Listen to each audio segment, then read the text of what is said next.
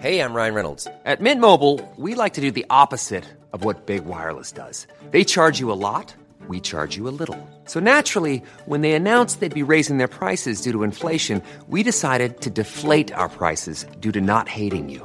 That's right. We're cutting the price of Mint Unlimited from thirty dollars a month to just fifteen dollars a month. Give it a try at mintmobile.com slash switch. forty-five dollars up front for three months plus taxes and fees. Promo rate for new customers for limited time. Unlimited more than forty gigabytes per month slows. Full terms at mint mobile dot com. If you're struggling to lose weight, you've probably heard about weight loss medications like Wegovy or Zepbound, and you might be wondering if they're right for you. Meet PlushCare, a leading telehealth provider with doctors who are there for you day and night to partner with you in your weight loss journey.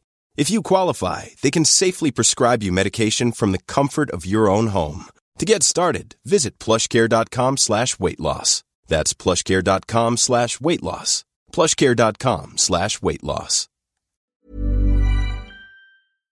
I work at L S E with a lot of happiness economists, and they always talk about this makes you happy, that makes you happy. And I really don't believe them, even though they are my good friends. And what I really think about is if folk can think about what their values are and live life with, with that's their integrity as they've defined themselves. So live life in that particular way and work in that particular way. Find a job that really aligns with your values, whatever they are.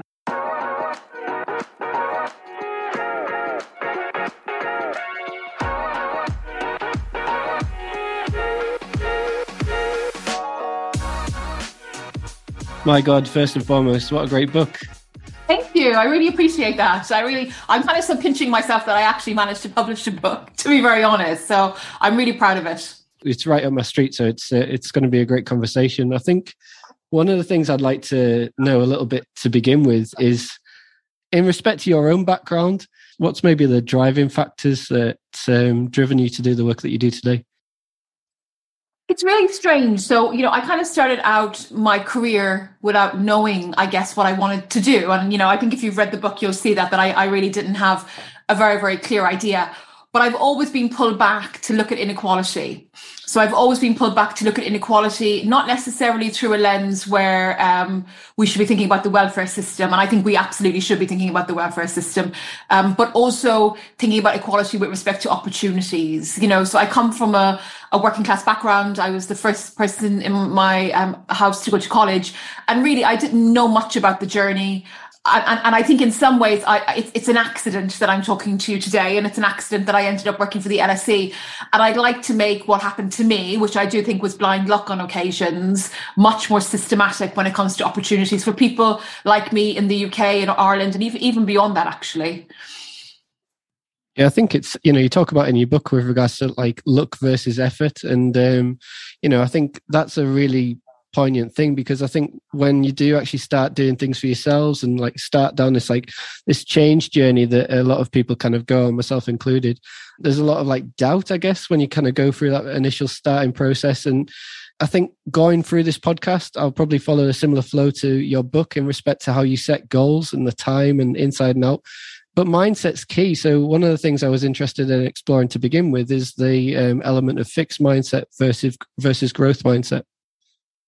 I think I am definitely somebody who thinks that I can probably do everything, probably badly, a lot of these things, to be very honest. And I'm bad at so many things, but I'll always give something a go. Um, and I'm not somebody who's intimidated actually by being around people who are much better than me. So very often I put myself in rooms with people who are much smarter than me and more expertise than me, and I'll ask them lots of questions. And I think that really comes from a growth mindset, the idea that, you know, maybe I'm not going to be as good as them, maybe I'm not going to reach the level that they've actually reached, but I can definitely get better and I can definitely learn more and I can definitely, I can definitely grow. And I think in some domains in life, I'm much better at having a growth mindset than in others. So I see people, you know, I, I always encourage people to think about, if you think about your health, if you think about your relationships, if you think about your work, it could be that you have growth mindsets in one or two of those, and in the other, you have a fixed mindset. And, and, and that kind of thought experiment is quite helpful as well, I think, if you want to develop yourself. Yeah, and I think it's, you know, one of the challenges that we do face, I guess, when you are going it alone or do things for yourself, like, or even writing books, for example, you've got that kind of, the, you know, you talk about in your book about the anticipated loss aversion and why this is holding people back.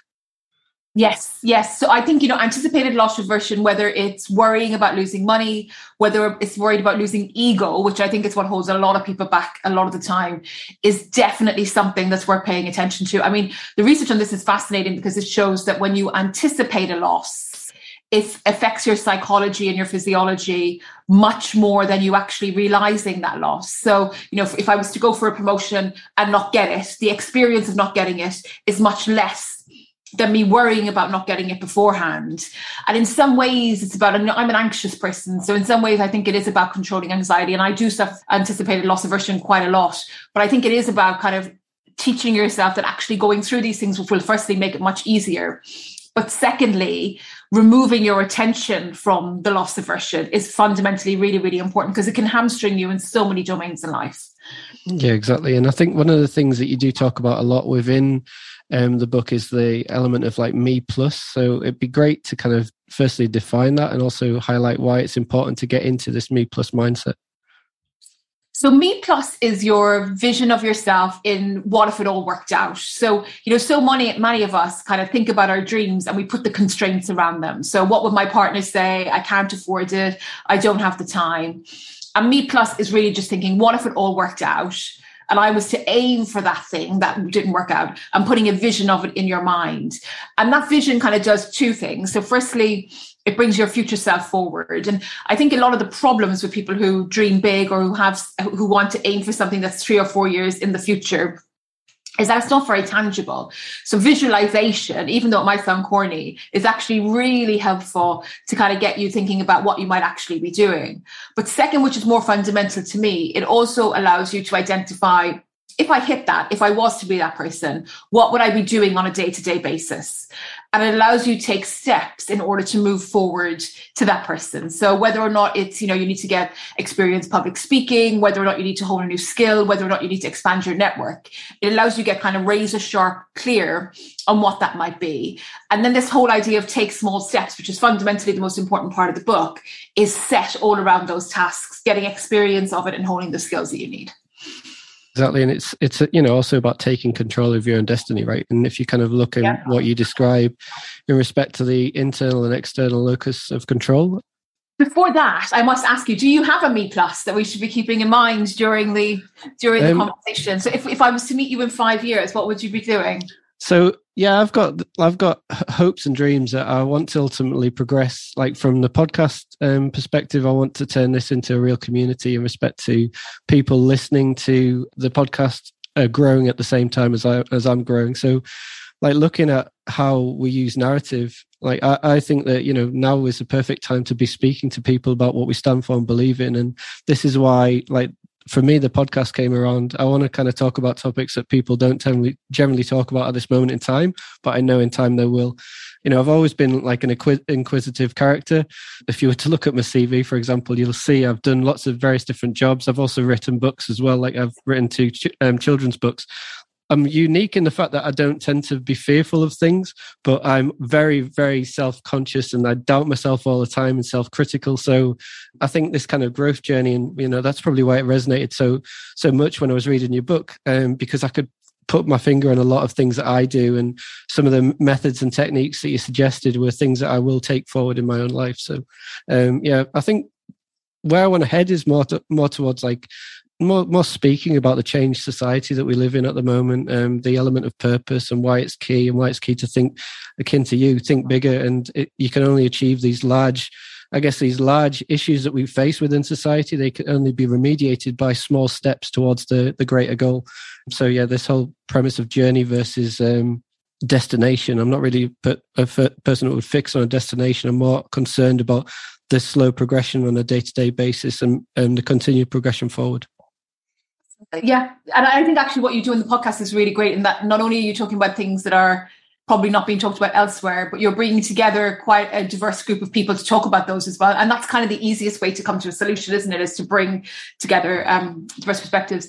You, something something um, you said reminded me of something which I'll say afterwards, but you did ask me about internal versus external locus of control. And I think, you know, one thing that I encourage people to do and think big is to really focus on what they can control. So at any one time in our lives, we can control a lot about our environment or a little about our environment. So I think when I was setting off in my career, because I didn't have privilege of networks and privilege of an easy pathway through my career, I could probably control twenty percent of things, and eighty percent were at the fate of others. So whether they gave me that opportunity, whether they gave me that goal. But controlling that twenty percent became really, really important. And also reaching out to the people who could control the other eighty percent. And as I go forward in my career, that ratio has gotten has has gone more in my favor. So now I can control probably about eighty percent of the things that I want to do, and twenty percent is left up to chance. And I think for people who sit at home thinking that everything is happening to them, so basically they have this kind of external locus of control, really realizing that it's not all or nothing. It's never all or nothing. There's always going to be external forces. There's always going to be internal forces. But to move ahead, it's really important, regardless of what situation that you find yourself in, whether you think you're being discriminated against, whether you're really kind of feeling financially insecure at the moment, where you're getting bullied at work. Identifying those things that you are controlling, firstly, from a human psychological point of view, has been found to be really valuable, but it also allows you to move forward and move you out of the status quo that you want to get out of and towards an internal locus of control that actually is accurate. So really kind of knowing that you can control what's going on around you. And, and when you were speaking, it actually reminds me of something that I'm thinking about later that isn't lately that isn't in the book. So the ratio of my time and, and how I spend my time, whether or not I'm creating or being a consumer. I'm a terrible person for flopping in front of Netflix or just going to the pub and relaxing and enjoying myself. So I need to keep an eye on these, on the kind of consumer side of me. But again, figuring out the balance that's right for you. So maybe you only want to create something twenty percent of the time, and eighty percent of the time you want to be a consumer. That's absolutely fine. But as an individual, you should be consciously selecting into doing that, because I think in the world at the moment, so much comes at us. We have information overload. There's so many choices that we can actually make.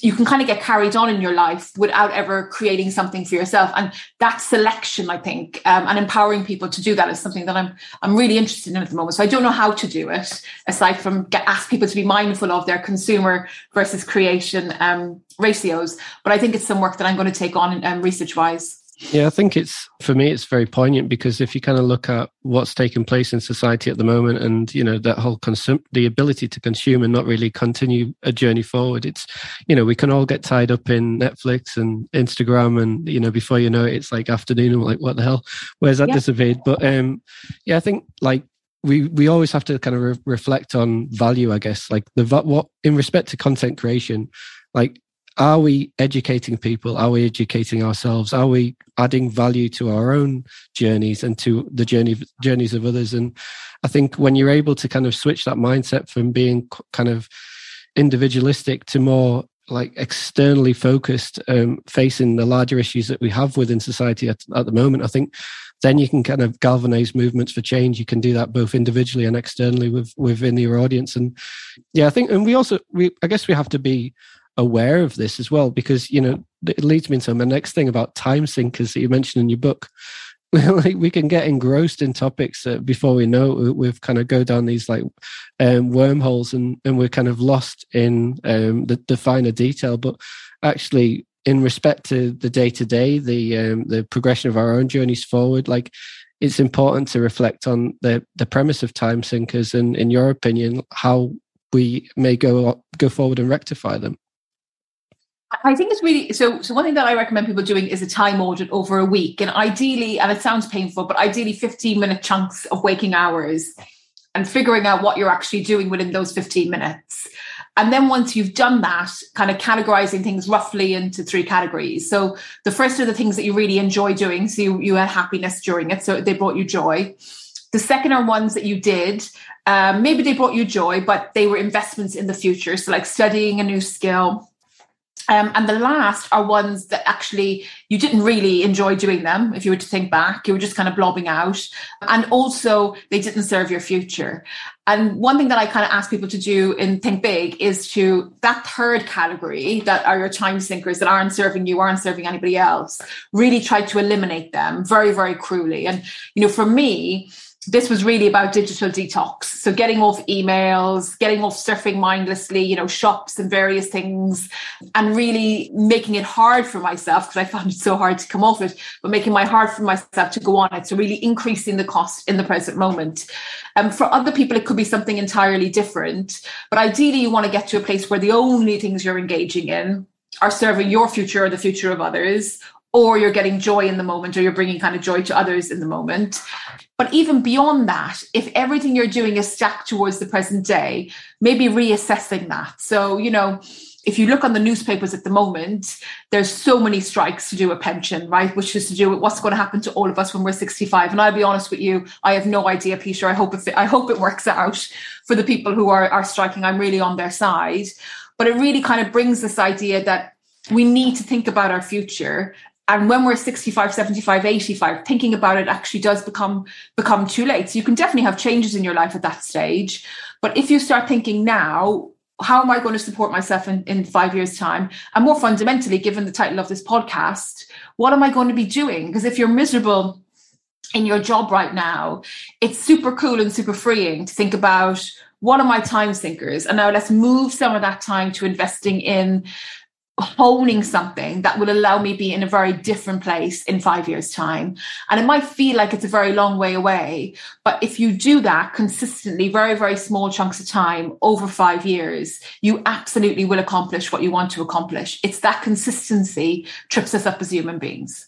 Yeah, exactly. And I'm forever talking to clients about the premise of proactive versus reactive. And now is like yeah. the time to be proactive with, with change and, you know, be embracive of what's taking place around society, listen to people's demands and, you know, be part of the solution rather than the problem. And I came across an amazing guy. Um, I interviewed him for a podcast a little while back, a P T called Robbie Thompson. And he was the one that it was, I don't think, did we cover it during the podcast? I'm not sure, but if not, he was definitely the one that introduced me to the Pomodoro technique. And um, I, I love that because I think, you know, you also talked about it in the book. So I'll maybe I'll hold back and let you chat about it. No, no, I mean, it works. I think I think it really does work. So the idea behind the Pomodoro technique is that you can't actually concentrate for an incredibly long period of time. And if you're somebody who procrastinates a lot, one of the easiest way to get started is to take a very small amount of time. So say fifteen minutes is, is, is how I run my Pomodoro technique. So I basically put on this timer. Mine actually is a, pom- uh, a, a, a, a tomato for all the world, but you can get this on your iPhone, an app, which is also, I'm told, very impressive. And you put it on for fifteen minutes and you, you all digital is out and you focus on what you're focusing on. And then when the alarm goes off, you must stop. And you stop for five minutes, walk around, get some air. And the idea behind that break is kind of twofold. So one, you're not stressed in that you have to work for a very, very long time, which is stressful for procrastinators. But two, there's something about the brain when you leave tasks that are unfinished will make you want to go back to that unfinished task. So there's something about us that doesn't want to leave things unfinished. So we itch to get back. Um, and I think kind of if you're somebody who has found it difficult to get started, trying these fifteen minute bursts with the alarm, taking the break, and then maybe committing to that for two hours and then stopping and taking your day off like you normally would, taking your time sinkers like you normally would, and building it up um, is a really, really impressive way to get things done. For me, it works really well. So like I'm I'm a big advocate of it. And I, I read in your book that you are too. So it's um it's also looking at that. And then I think the final element I'd like to chat about with regards to time is also I'm a big advocate of um, surrounding yourself with people that lift you up rather than pulling you down. And when you kind of do that, you you kind of get a lot more value in those relationships. And one of the things within your book you mentioned is the Harvard study that um, I think it was Rosenthal Jacobson. That was really interesting. So if you maybe want to chat a little bit about that. Yeah. So, I mean, you know, I, I mean, one thing that's very fascinating to me when it comes to imposter syndrome is the role that belief plays in tackling imposter syndrome for people. So if you went and talked to a psychologist, what they would say to you is that if you're somebody who's sitting in a room or, or or or in a situation maybe where you're public speaking and you feel that you don't belong, one of the best things that you can do is actually go to have a conversation with yourself and change the narrative. So in, on one hand, your brain is saying to you, look, you don't belong. Look at everybody else. They have better credentials than you. Um, you're going to make a fool of yourself. But then you have the willpower to have that conversation. And to be honest, having been somebody who's been in this situation, I don't think it works, because I think if you're If you are feeling like you're an imposter in a particular situation, then it's very unlikely that you're going to be able to talk yourself out of it in that moment with all of the stress that's going on. So um, what you refer to is the idea that if somebody else believes in you, so if you have somebody like a hype buddy in your corner, if somebody else is there and they're consistently bringing you along and bringing you up, that belief can actually replace your own self-belief in the determinants of success. And that's really powerful. So it actually says that when we look at studies, that if we look at, you know, kids who were exposed to teachers, for example, who believed in them, and they didn't believe in themselves, they did just as well as kids who actually believed in themselves. And the study that you're speaking about is a really classic study where these researchers went into a classroom um, with kids, and they basically looked out into the classroom and they did some tests, and the tests actually meant nothing. And they said to the teachers, we've identified budding geniuses, even though their grades are really bad at this particular moment in time. We've been able to identify through these tests these budding geniuses. Um, and so what we would recommend really is, is, is bearing that in mind when you're teaching the class. And they gave them no other instructions. And the first thing to note is that these weren't budding geniuses. They had randomly selected people to be part of the study. So um, it was it was quite interesting that you had some kids that were doing incredibly badly at school who randomly ended up being part of the study. But when they went back to the kids some months and one year later, what they found was the people who they had picked out as these budding geniuses were doing incredibly well. And the only difference between them and the other kids was that the teachers had a belief that they were a budding genius and put input into them in that way. So I think for anybody who does feel underconfident, who suffers from imposter syndrome, given that we can't randomly allocate you in a positive direction to a trial with a teacher who's going to give you self-belief, finding hype buddies is really important. And, you know, I've seen success even in my own students who have low self-esteem, who will, for each other, be hype buddies. Because just because you've low self-confidence in yourself doesn't mean you can't do it for somebody else. And having somebody who knows when it's your big moment, letting you know that they believe in you, that they're there to actually practice the speech, that they're there to talk through problems. Having people like that in your life is really, really important. And I think it becomes even more important if you're going to be doing something that's out of what your social circle normally do, because it can feel quite challenging to kind of step outside and do things that your peers aren't doing. And making sure that you have somebody in, in your corner will, will definitely help you um, get to where you want to go. I guess one of the other things that I took from the book, I think it's in the inside chapter, I think it's chapter four, where you were talking about the peer um, study um, in respect to the cashiers in the U S, in respect yeah. to how that determines, um, surround yourself determines performance as well. That maybe if you want to elaborate a little bit more on that study. Yeah, I mean, this one really fascinated me, actually. So it basically said that it, it was, a, it was a, a supermarket randomized control trial as well. And, and the randomization is, is is quite key. So people would actually be randomly sitting on particular cashier stalls. So I've worked in a supermarket, so you can imagine turning up for your day and you're allocated to um, cashier twelve. And what they found were the people who were randomly allocated to be in the sightline of folk who were the best cashiers in terms of being the fastest and the most responsive to the customers, lifted their games when the high performers were around, and they actually went back to average when they couldn't see the high performers. And, you know, my background is in economics, and I think one of the, the, the strongest results we have aligns with the study, which is called mean reversion, which basically says that if you are in a group, whether it's a group of workers, the cashiers like this study, whether it's a group within your school, a group within your university, or a group within your um, your place of work, and your ability, your performance, your skills are higher than the average, you're much more likely to come down to the average.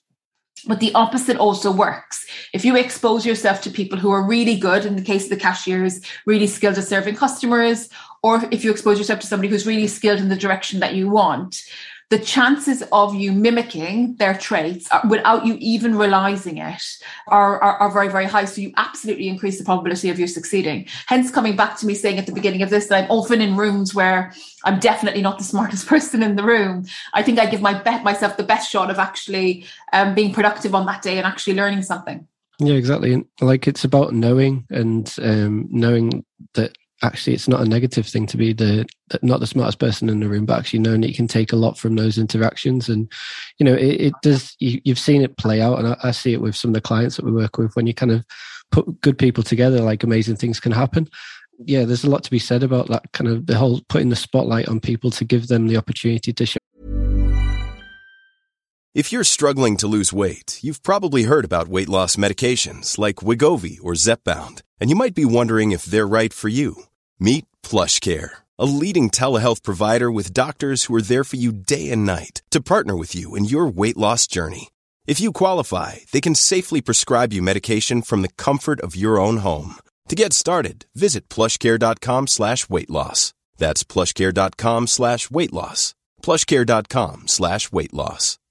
Mom deserves the best, and there's no better place to shop for Mother's Day than Whole Foods Market. They're your destination for unbeatable savings. From premium gifts to show-stopping flowers and irresistible desserts, start by saving thirty-three percent with Prime on all body care and candles. Then get a fifteen-stem bunch of tulips for just nine ninety-nine each with Prime. Round out Mom's menu with festive rosé, irresistible berry chantilly cake, and more special treats. Come celebrate Mother's Day at Whole Foods Market. Spring is my favorite time to start a new workout routine. With the weather warming up, it feels easier to get into the rhythm of things. Whether you have twenty minutes or an hour for a Pilates class or outdoor guided walk, Peloton has everything you need to help you get going.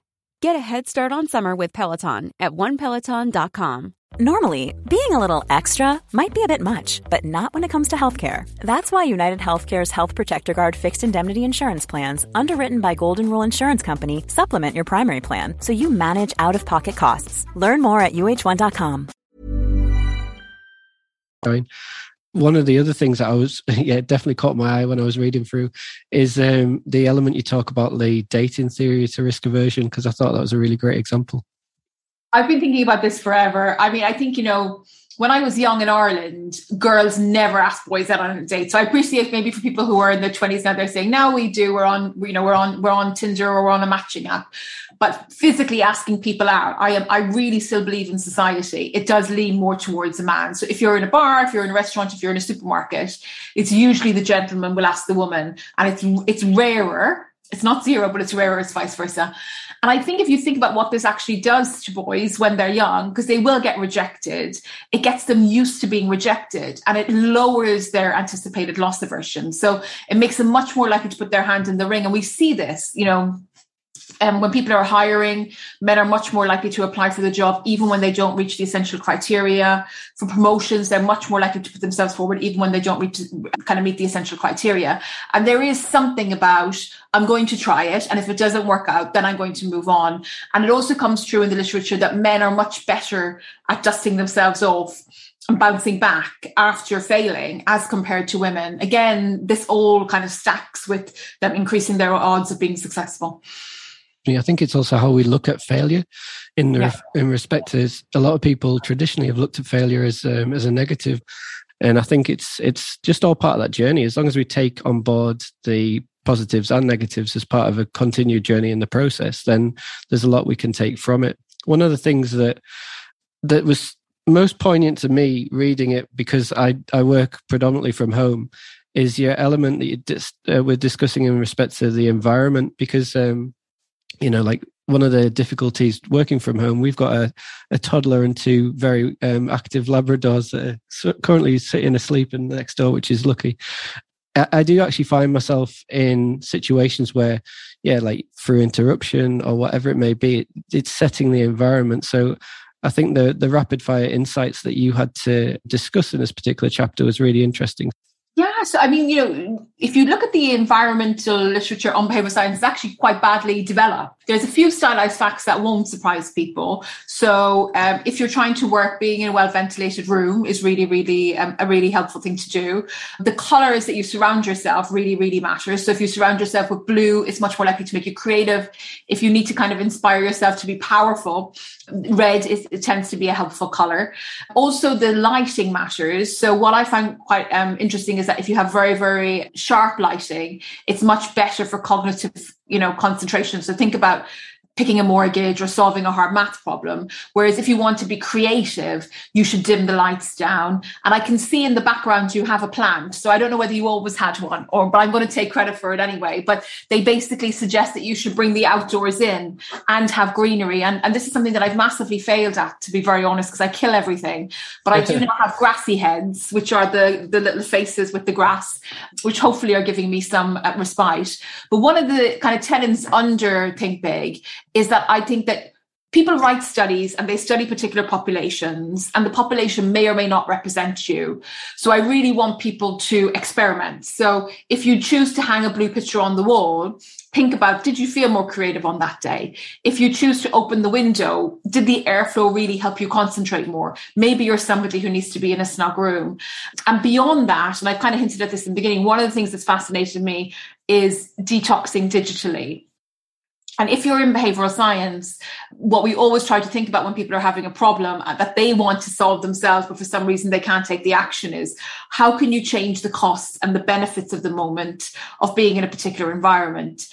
And for my digital environment, everything that I do on a day-to-day basis tries to increase the costs of me procrastinating through checking emails, surfing the web, and decrease the benefits. So I want the benefits to be absolutely, absolutely as low as possible. And I think if the audience can play with that, they will find themselves very quickly in an environment Um, that will help them work. And the last thing that I'll say, which I think can struggle, particularly, you know, I'm in London at the moment and accommodation is expensive. So I appreciate having a room to yourself as an office might not necessarily be an option, but having a space where you always work has been shown to be a great way to get into flow and get into kind of um, a, a creative mode very, very quickly. And it doesn't necessarily need to be your own home. So it could be the same seat in a coffee shop that you go to for three or four hours a day. It could be the bench within a park where you actually enjoy that kind of greenery and, and, and the fresh air, which has been shown to be good for actually getting work done. But that repetition and that routine is really important for embedding habits, because a lot of what we do is unconscious. And if you can go somewhere and your unconscious mind knows that you should be working, you should be creative, you're really helping yourself and getting on that journey. Yeah, exactly. And it's also like, I guess when it comes to logging off, it's having that separation. So whilst we have an office on the top floor, I predominantly work down here for the reasons that you, you highlighted. I've got the plant that's just behind me there outside. I've got my garden.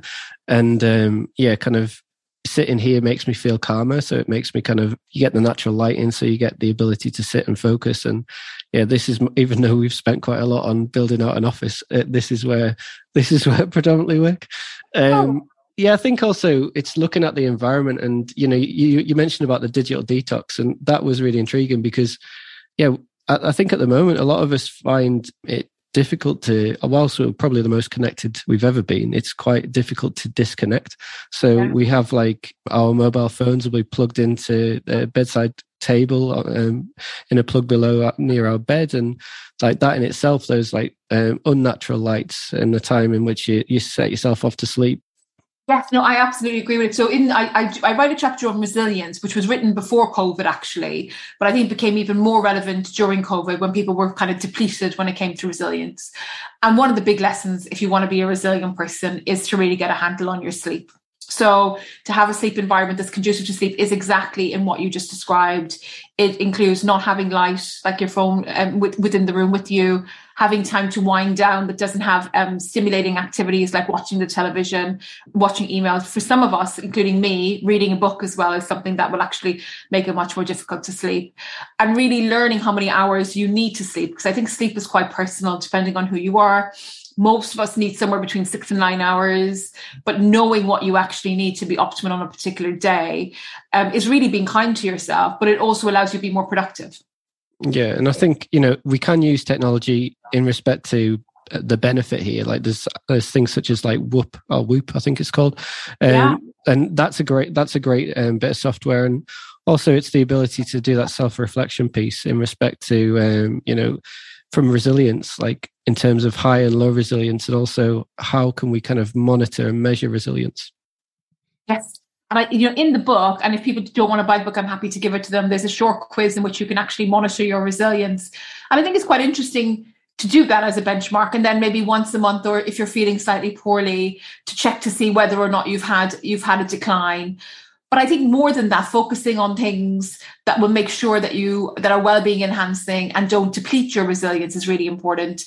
Um, you know, one of the examples that I give is not comparing yourself to others. We are in this a society where it's really easy for me to compare myself to pretty much everyone. And it's very easy to find hundreds and hundreds of people who are doing better than me at any one stage in time. And what's interesting in psychology is that people who compare themselves to others, even if they reach their benchmark and they reach the other, they set about finding somebody else in order to keep up with. And that makes for a very miserable existence. If all you are is on a treadmill trying to keep up with other people, then you're never really kind of serving yourself, and you're never really serving serving your purpose in life. So I think paying attention to that is really important. And I think also paying attention to how you deal with small punches that come away, come along in life, you know. So We're constantly, you know, in, in, everyone is stressed in society. So most people won't go through a week before having, without having an encounter with a friend, family member, or even a stranger that leaves them feeling a bit crappy, to be honest. And learning how to shrug that off in a way that doesn't make you a punching bag, I think, is, is, is again something else. And I, I talk about in the book the idea that we we shouldn't rely so much on first impressions anymore, because every time we meet someone, we don't necessarily know what's going on in their life. Yeah, so if you, yeah, so if you meet someone who happens to be rude, I think letting them letting them off the hook. Um, once it's, you know, it's kind of a fool me once and then fool me twice. So give them that ex, that giving them giving them that second shot is not just good for them, it's good for you, because carrying that negativity from these kind of one encounters that we have with strangers or people that we're meeting for the first time has been shown to deplete resilience and actually really ruin your day. Yeah, exactly. And I think if you have that ability to, you know, be empathetic, be caring for um, your fellow human being, then we have the yeah. opportunity to kind of set the tone of where we want society to go. And also, when, you know, it's it's holding yourself accountable rather than kind of comparing yourself to others, because that was one of the biggest things that, in respect to me, like historically, I would always want to, you know, progress, look towards the next level of um, development in my career journey, and up and up and up and up. And it's, what are they doing? What could I need to do to kind of get to that level? And actually, you get more benefit in respect to progression from an individual stance to a professional stance when you're able to kind of sit back and go, well, actually, what's important to me?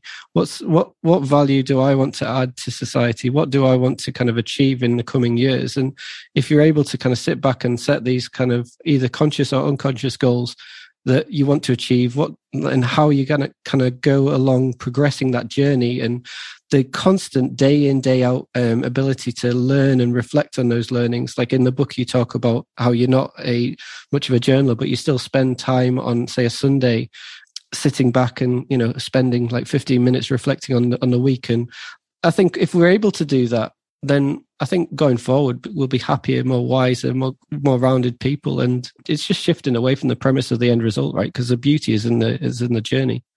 It is. And I think, unfortunately, so much of society suggests that you should be getting to the end of the line. So, you know, if you're an entrepreneur, you should be getting sold to a big company. If you're in a big company, you should be becoming a managing director. If you're in a university, you should be becoming a professor. If you're in another place, you should be earning a certain amount of money. And we kind of focus on these kind of status-driven objectives. And very few of us actually question why. So is that actually something that you really want for yourself? Is it helpful for yourself? Will it make you happy? Will it actually make you financially secure? Will it make you sick? Because you see people who chase these goals that society tells them that they should chase, um, and they can actually end up quite ill if it isn't actually in line with what they should be doing for themselves. So that questioning, I think, can come about when you say, in five years' time, if everything worked out, what would I actually, what would I be doing on a day-to-day basis, and what would those tasks look like? And then made, making trade-offs. You know, there's this whole movement in China at the moment which is called um the nine nine six movement, where um, younger people are basically saying that they're sick sick of working nine hours a day, six days a week. And I really I really respect that, because, you know, they're on a treadmill. Education prices are increasing, houses prices are in- increasing. Affording a very kind of reasonable lifestyle is becoming much more difficult, and really evaluating, actually, is there another way? So is there another way to serve myself and, and to serve society?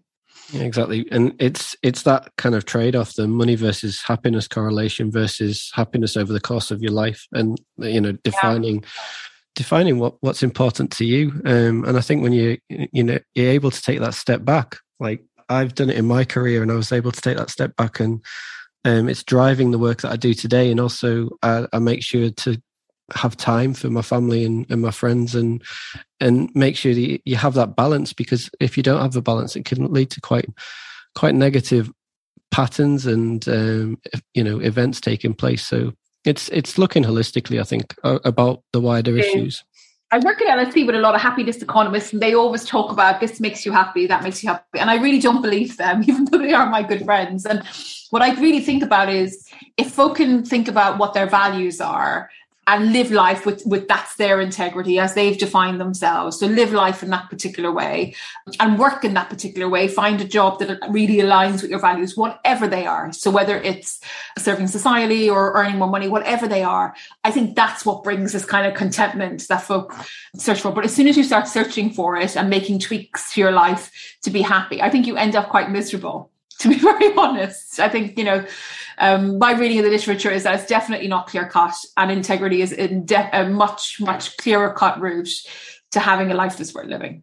Yeah, I think it's it's having that ability to think back and think. It might not be individual purpose, but if you're able to provide something to a greater uh, event, to um, a greater movement, to greater change taking place, then there's a lot of correlation between people's happiness and um, events that are much bigger than themselves. I think one of the challenges we have as individuals is we've lived for quite a proportion of time now within an individualistic mentality, that kind of mindset, um, which has driven, I think, a lot of people to periods of like crisis and change. And you know, it's. I think that's why now there's so, such a striving towards emotional connectivity and through the content that people create. It's interesting the in the work that you do, because not only is it the book and your work at L S E, but it's also, I was really intrigued to find out a little bit more as to what you do for the government, because you currently sit on the productivity and skills body, which is part of the Leveling Up agenda. So just tell me a little bit more about what that means and what's involved. Yeah, so this is a board that was um, set up actually under Gavin Williamson when he was Secretary of State. And, and the idea behind it is to really think clearly about what are the skills that are needed for the future. So it involves talking to a lot of businesses actually about kind of failures of the past um, in, in the delivery, and thinking about how they can actually be provided to people in Britain in a way that works for them. And I think one thing that's really cool about the Levelling Up agenda, and I really hope that they manage to execute this, is something that I've been banging on for a long time, is that it shouldn't just be when you're eighteen, you choose a career and that's the end of it. And what's really neat about this is that they are have recognised that, and are, now will say you can choose to go to university when you're twenty-six, when you're twenty-seven, and there will be funding there for continuous education. And assuming that is all those promises are actually kept, I think that would be a great thing for Britain, because it means two things. Firstly, it means the pressure on kids when they're that age, seventeen, eighteen, to make a decision for the rest of their life comes off their shoulders. But secondly, the way the world is going, the skills that we're needing are changing at a really rapid pace. It's very hard for people like me, or for policymakers, or even indeed for people who are developing the technology, to know how it will disrupt the labour market. So we find ourselves needing all these kind of new skills, and it enables actually a way to deliver them in a, in a flexible way. And our advice has been getting a handle on the skills that will be needed, and also thinking about um, whether or not the policy that's in place to deliver those skills is fit for purpose. Yeah, exactly. And, and you talk about purpose, and that's kind of the next thing I wanted to elaborate a little bit more on, because if we look at what's taken place over the last two years, there's been a lot of various different levels of crises, be that from the coronavirus to what's taking place in Ukraine now, and in, equally to the U K in respect to the cost of living crisis that's about to hit. What is your opinion in respect to what government are doing at the moment versus the demands placed on society, and, and how aligned are those viewpoints? Because it looks to me like th- they're not really aligned, and they don't really get or grasp the true impact of the issues at hand. Um, you know, we saw just the other day, for example, like Rishi Sunak with his um, budget, talking about actually some of the elements that he's going to implement. But also there was a study by a think tank that brought out that there's one point three million people that were going to go into extreme poverty, five hundred thousand of those being children. Knowing that, I I don't understand how that didn't lead to, to, to more progressive change that was going to help those people rather than hinder. I don't understand it either, but I would give you my understanding of it at, at this moment in time. So I think the first problem is that the government does lack diversity. So the people who need to be served by the government aren't represented in the government. And that feels like an obvious thing to say because so many people say it, but it's the fund. I think the one big shift that you will get, understanding what it actually means to be food insecure, understanding what it means to be fuel insecure, will only come if you have people who have lived a life like that sitting in the government, and also continue to reach out to the communities that are going through that in the current day. So I think that's definitely the first thing. I think the second thing is that, you know, what the U K, I would love the U K government to do is to realise that when people are criticising them, it's because they're scared, it's because they're fearful, and they really want a different course of action, and to open the door to that. And very often in the U K government and in most other governments around the world that I know of, that doesn't happen. So in some ways, things get more insulated. So the diversity that I spoke about in the beginning, even getting those voices through becomes very, very, becomes very, very difficult. And I think the third part, which is really, which is fundamentally very, very depressing, is that whether we admit it or not, a lot of these political decisions do end up being made with voting in mind. So it's kind of, let's save our own skin. Um, and I would never want to live in a dictatorship, because I don't think that's necessarily the answer. But I do think some of this would fundamentally fall away if you had that diversity that are sitting there. So it isn't a great answer. And in some ways, given that this, what I've said to you has been said for many years in Britain and in lots of other countries, it's it's it's it's devastating that the same things come up again and again and again. But I wasn't surprised that we were let down in the budget. To, yeah. to, to, to be very honest, I wasn't. I wasn't surprised, and and I, I would hope that there would be a turnaround, but I wouldn't hold that hope. Yeah, and I think the important thing is, though, it's, you know, some sometimes people think that you're being overly critical of the government, but actually it's that honest critique, right? If you saw it in the in the business place, you would provide that kind of critical friend viewpoint, because what we want to see is a society that's fit for all, and we want to see progression going forward. And when you talk about um, a lot of decision making is done in respect to that that viewpoint on voting and future elections. I was listening to the Rest is Politics podcast the other day, and I really enjoy that podcast because it has that ability to have people from two different parties, but allow for more of an adult conversation. Like, I think where we are at the moment, we, we often get into conflict with people because we're from different opinions, but I think that diversity is needed. Um, if you look at, I did a podcast a while ago with Juliet, who founded Good Energy. Um, one of the things that I was really encouraged by what they did, and I, I t- constantly talk to clients about the same thing, is uh, about a, they implemented a thing called a youth board. So they're talking to people from a variety of different background settings, age groups, et cetera.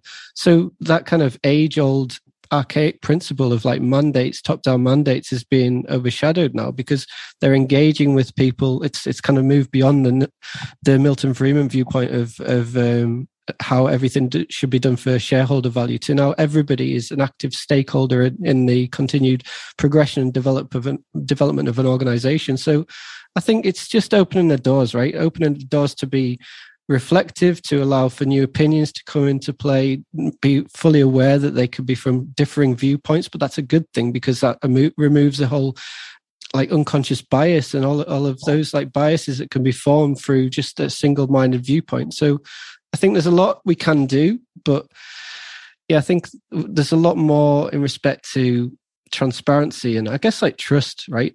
People are, are, are distrusting of a lot of, not just the U K, like a lot of governments throughout the world, there's a lot of issues with trust. Like the Alderman Trust Barometer did a great study in this, um, highlighting that the trust capital in governments is at probably an all-time low.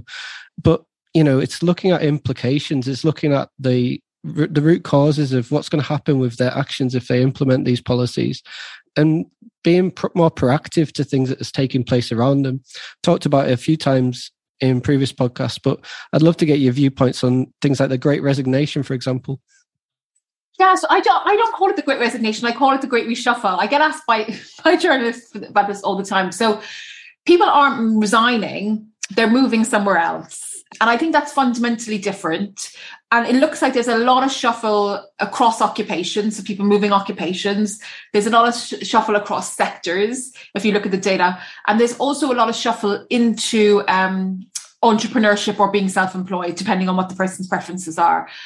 And I think what's really interesting about this is that it does look like covid nineteen fundamentally altered how we think about work.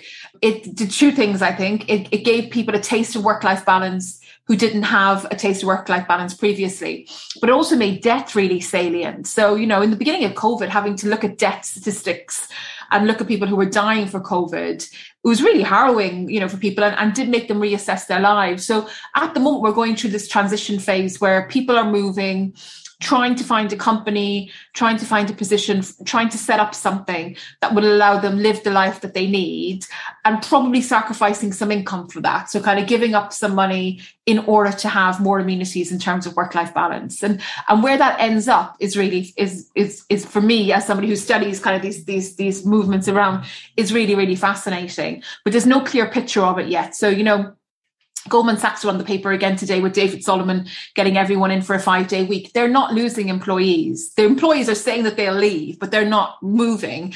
And the reason they're not is because Goldman Sachs pays such a high wage. It's really hard to give that up once you're in it.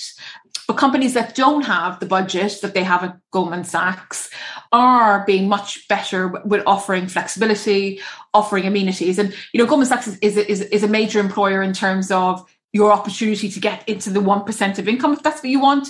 But in the scope of all the jobs that are offered in society, they're actually a really, really small player. So it's kind of more interesting to look at the labour market as a whole and realise, for once, people are kind of searching for work that has nothing to do with money. Yeah, exactly. I always talk about it as like the grand awakening rather than the great resignation. I like that. Because like we are, you know, like we've taken, we all went into periods of lockdown. We all took a moment of reflection. Sadly, some of us, our family included, lost some um, loved ones. And, you know, looking at what's taken place, this, you know, I, I wrote about it when I was at uni talking about how crisis was the catalyst for institutional change in the I M F.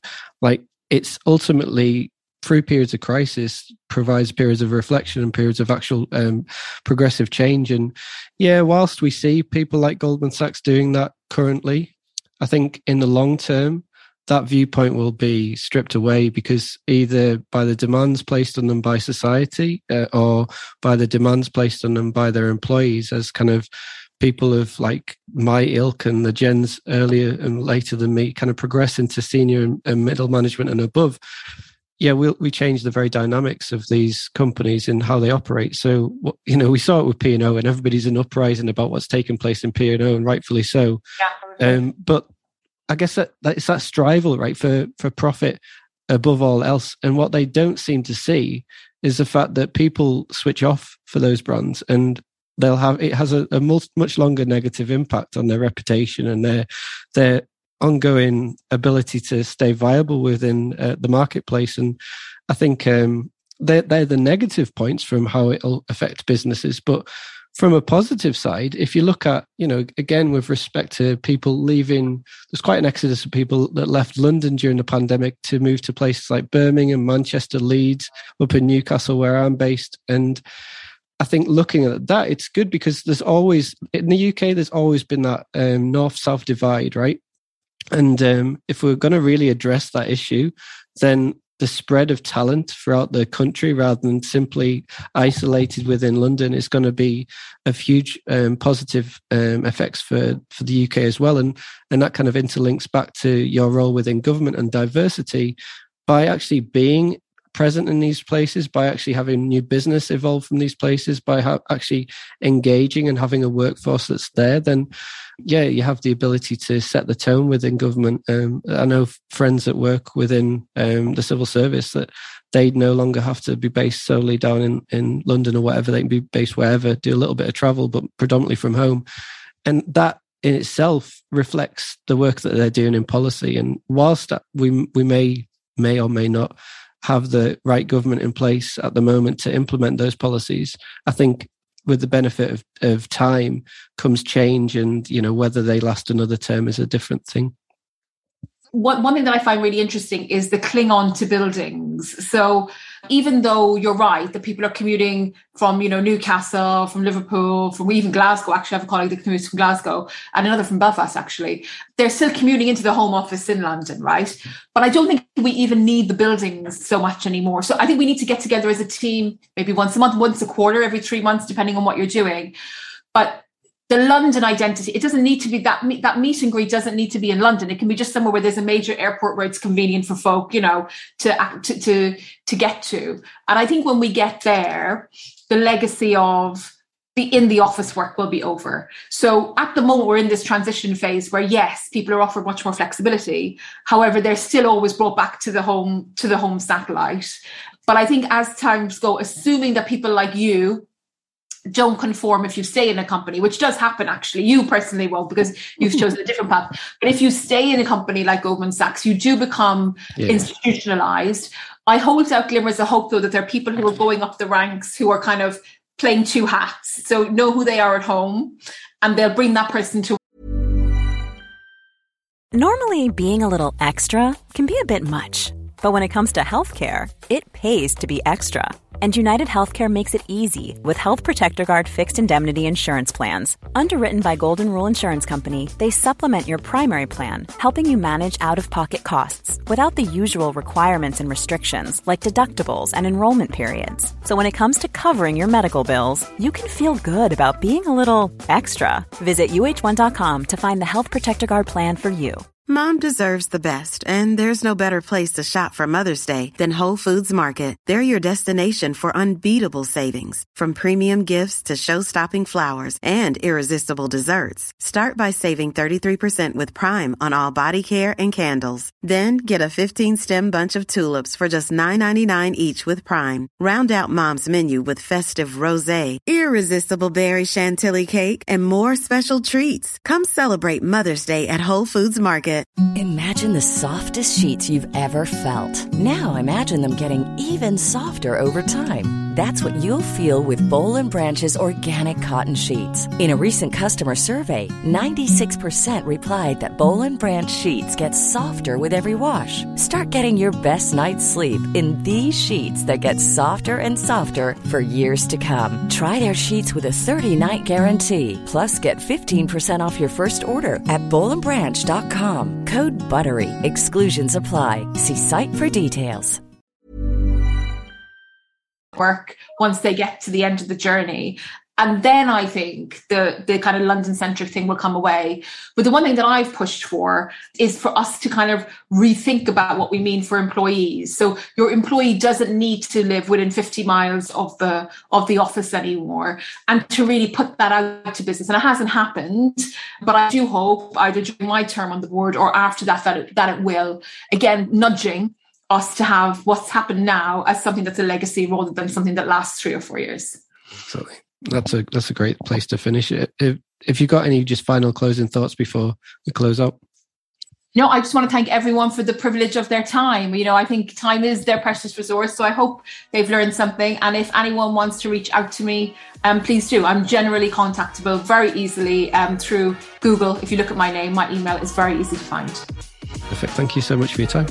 It's been an absolute pleasure. Thank you, Peter. I've really loved being on it. Thank you for listening to the Purpose Made podcast.